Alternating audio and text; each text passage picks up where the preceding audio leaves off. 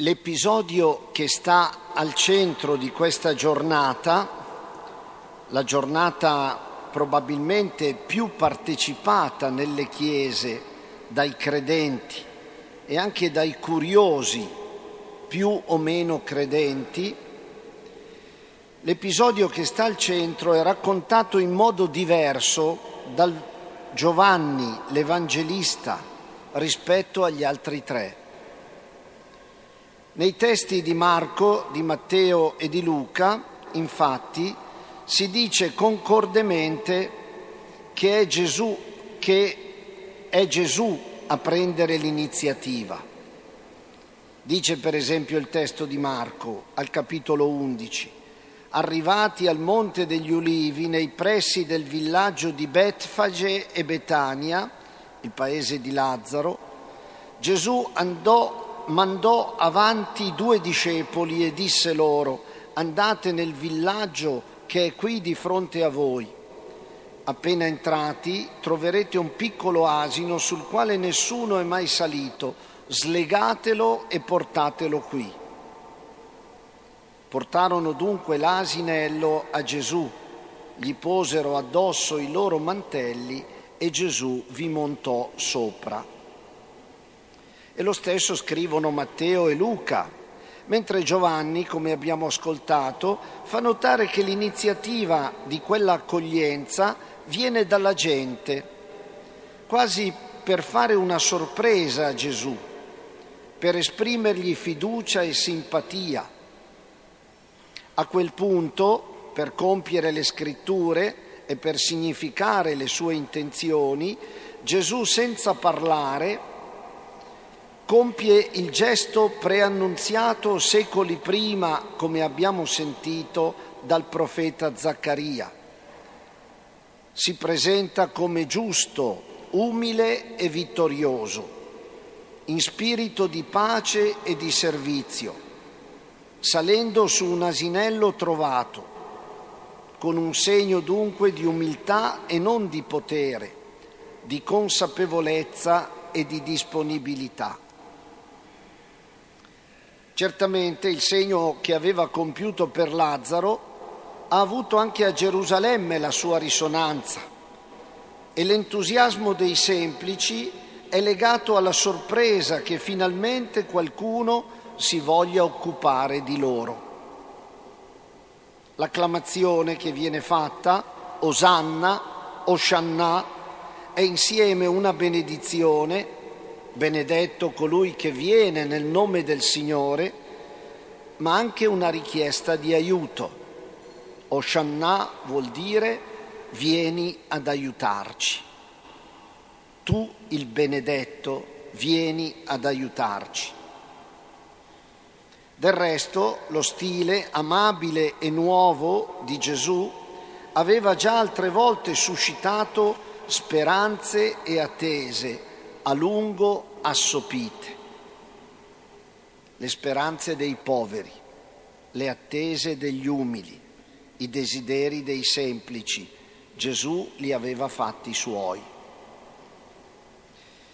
Io non so se siamo entusiasti oggi, se siamo contenti o se siamo forse appiattiti dall'abitudine ma chi ha accolto la proposta di camminare dietro o incontro a Gesù potrà ricordare utilmente questa scelta, guardando e tenendo nel dovuto onore il ramo di ulivo che resta tra le mani e poi resta in casa.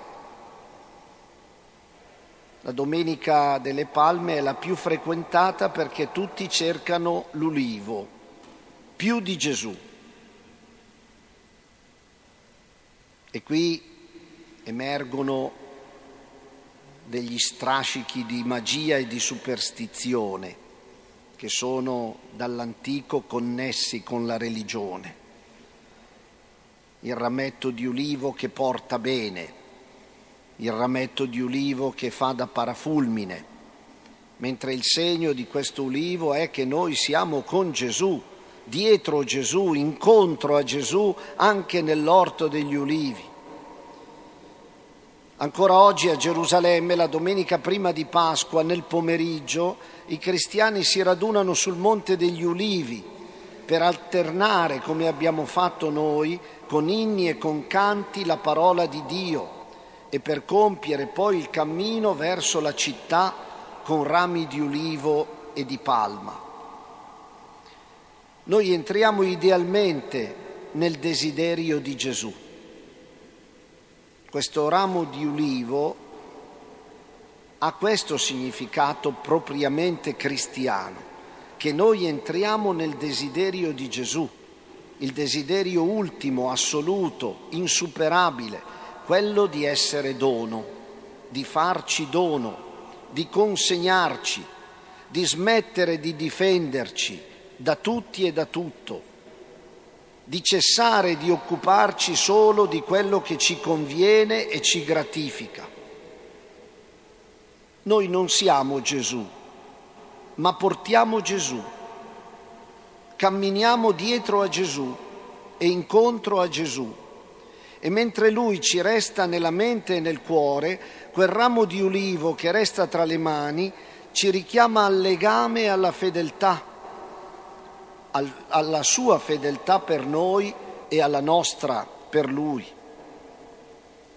Sarebbe bello se avessimo la possibilità e il tempo anche oggi ungerci vicendevolmente con il profumo straordinario del nardo, come ha fatto la sorella di Lazzaro per dare sollievo a Gesù già oppresso dal pensiero della morte è andata a cercare ciò che c'era di più prezioso in quella casa. L'olio di nardo che veniva da lontano, che era molto prezioso e costoso, e lo sparge sui piedi di Gesù. Questo olio di nardo ci ricorda le unzioni che abbiamo ricevuto nel battesimo e nella cresima. Ci ricorda che noi siamo consolati per essere consolatori e sarebbe bello appunto, mi piacerebbe molto poter ungere ciascuno di voi sulla fronte oggi con il profumo del nardo che permane. La stanza, dice il Vangelo di Giovanni raccontando l'episodio della cena in onore di Lazzaro, per Lazzaro rianimato, la stanza si avvolse del profumo di, di quell'unguento. Occorre di nuovo che ci profumiamo vicendevolmente, che ci consegniamo vicendevolmente, che ci offriamo vicendevolmente il meglio che abbiamo. Sarebbe bello ungerci con il profumo straordinario del nardo per ricordarci e ravvivare questo legame indissolubile tra lui e ciascuno di noi. Come dice San Paolo, perché sia Lui, Gesù, ad avere il primato su tutte le cose. Come poter vivere dunque nella continuità, nella normalità questo legame affettivo che non può restare isolato in alcuni giorni dell'anno, a Natale, alla Domenica delle Palme, forse a Pasqua e in qualche altra data come vivere nella continuità, facendo tre cose che abbiamo fatto questa mattina con chi ha avuto il coraggio, con chi ha voluto farle. La prima è camminare insieme. Dobbiamo riprendere a camminare insieme. Anche oggi notiamo che siamo meno del solito. Dobbiamo imparare di nuovo a stare insieme, a radunarci, a camminare insieme, ad attraversare e a occupare la città. Gerusalemme è Milano e Milano è Gerusalemme. Qui Gesù viene in questa città come a Gerusalemme, si ferma, incontra, solleva, ascolta, ama, perdona, serve. Noi siamo i suoi amici, i suoi discepoli, i suoi inviati, i suoi apostoli gli strumenti utili perché Gesù possa arrivare a tutti, perché Gesù possa profumare la vita di tutti. Una seconda cosa che abbiamo fatto adesso è di cantare, camminando nella città, nel borgo di Baggio. Cantare, pregare, ringraziare, lodare, benedire Dio e gli uomini, portare a tutti l'abbraccio del Padre, del Figlio e dello Spirito Santo e poi consolare, incoraggiare, custodire e coltivare il bene che c'è, il bello, il giusto, che c'è o che anche manca. E infine abbiamo fatto qualcos'altro questa mattina con chi ha avuto il coraggio di farlo. Abbiamo camminato controcorrente, contromano. Abbiamo fatto la strada nel senso inverso che solitamente si fa, dalla Chiesa vecchia a questa Chiesa. E questo ci ricorda che dobbiamo scegliere percorsi alternativi controcorrente, contromano si potrebbe dire, diversi da quello che si usa, che è di moda, che fanno tutti. Aprire nuove vie di comunicazione, di solidarietà, di vicinanza. Non avere paura della differenza cristiana. Se siamo cristiani qualche differenza ci sarà Perché non, non si vede? Perché non si nota? Perché i cristiani sono propensi a nascondersi, a ritirarsi? È difficile trovare cristiani fuori di chiesa. Non dobbiamo avere paura, non dobbiamo lasciarci rubare, ci direbbe Papa Francesco, non dobbiamo lasciarci rubare la differenza cristiana, la differenza della nostra originalità, della nostra singolarità, che diventa una sorgente di vita per tante altre persone.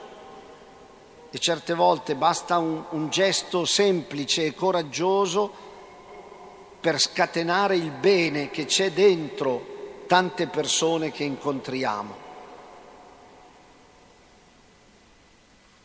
Vorrei chiedervi un proposito per Pasqua che mi sembra legato a questi pensieri. Uno scrittore dice così, annota questo, si potrebbe leggere tutto il Vangelo scegliendo come chiave di lettura il verbo toccare. Toccare, un verbo che stiamo dimenticando, non si tocca più soprattutto dopo la pandemia. Le mascherine, il gel, l'infezione, non ci si tocca più, lo scambio della pace a distanza, ma forse non ci si tocca più neanche, non ci si avvicina, di toccare il verbo per dire tanti altri verbi simili, non ci si avvicina più neanche nelle nostre case, si, si tiene le distanze, si continua a lavarsi, a, a impomatarsi di, di tutto quello che disinfetta. Si potrebbe scegliere come chiave di lettura della Pasqua e del Vangelo il verbo toccare. Gesù tocca i malati, i lebrosi. Gesù lava i piedi ai discepoli. Gesù spalma di fango gli occhi del cieco. Gesù non ha paura di, di avvicinarsi, di toccare, di incoraggiare. Gesù si lascia toccare dall'unguento di Maria, il nardo, ma anche dalle lacrime delle peccatrici che piangono ai suoi piedi. Si lascia toccare dalla folla che cerca di, di toccare il suo mantello, convinta che guarirà se riuscirà a toccare.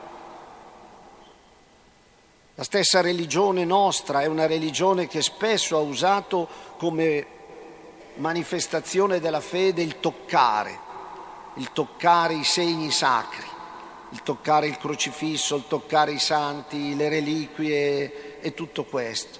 E stiamo disimparando questo legame. E aggiungeva questo scrittore, il toccare, l'avvicinarsi, eh, l'esprimere, insomma, eh, un legame anche fisicamente, perché non possiamo far finta di non avere un corpo Il Signore ci ha salvato col suo corpo. Dalle sue piaghe, dice la Bibbia, siamo stati guariti, dalle sue ferite, dal suo corpo, dal suo sangue. Il toccare, aggiungeva questo scrittore, è un segno che esprime la volontà di non abbandonare, di proteggere, di incoraggiare, di comunicare amicizia, di stabilire un passaggio di energie vitali. Qualcuno ha detto la Pasqua è la festa delle pietre rotolate via, le pietre del, del sepolcro, della tomba, dei macigni rotolati. Ma la Pasqua è anche la festa degli abbracci, di cui abbiamo bisogno, ma cui, dai quali spesso ci siamo senza ragione difesi.